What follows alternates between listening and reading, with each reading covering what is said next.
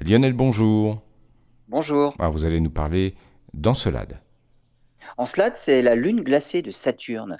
Et au pôle sud d'Encelade, on connaît la présence de grandes crevasses d'où s'échappent des panaches de matière, de véritables geysers dans lesquels les scientifiques ont identifié entre autres la présence de méthane. Sous l'épaisse couche de glace d'Encelade, il y a un océan. Il est très probable que les conditions qui règnent actuellement hein, sur ce petit satellite de Saturne soient les mêmes que celles qu'on trouve sur Terre à proximité des sources hydrothermales au fond de nos océans. Des lieux où grouille la vie et notamment des organismes méthanogènes, des producteurs de méthane. Le méthane peut être d'origine chimique ou bien biologique, mais dans les modèles, ce n'est qu'en ajoutant une population d'organismes méthanogènes que les scientifiques parviennent au taux de méthane observé dans les geysers au pôle sud.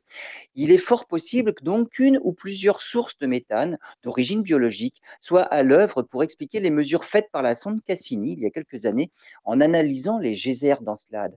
Un indice de plus en faveur d'une apparition de la vie un peu partout dans l'univers, une vie très primitive certes qui n'évolue pas forcément vers des formes de vie plus complexes.